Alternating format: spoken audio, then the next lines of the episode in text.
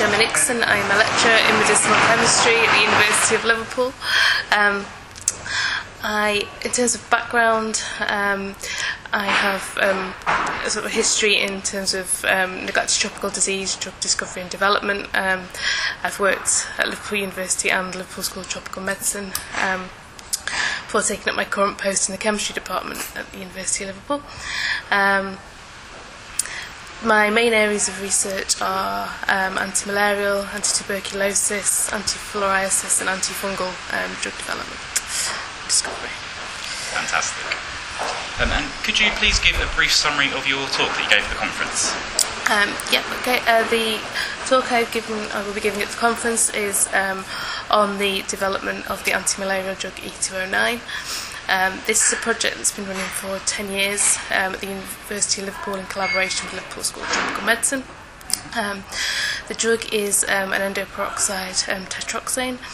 Um, we believe it to have advantages against um, artemisinin resistant parasites because artemisinin resistance um, is becoming increasingly a problem in terms of treating malaria. Mm-hmm. Um, and it has the potential to undo all the good that's been done so far in terms of treating the disease because numbers are coming down. And sort of halved from the deaths have halved from sort of 900,000 to about the 500,000 mark.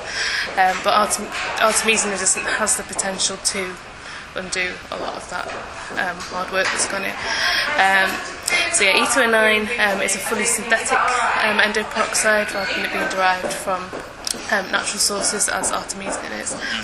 Um, and we have obviously looked at that in the full package of um, biological assays. Um, and we are at the stage where we will be looking to candidate select the molecule. Um, so I presented sort of that, that package and the whole story through um, at today's conference. Fantastic.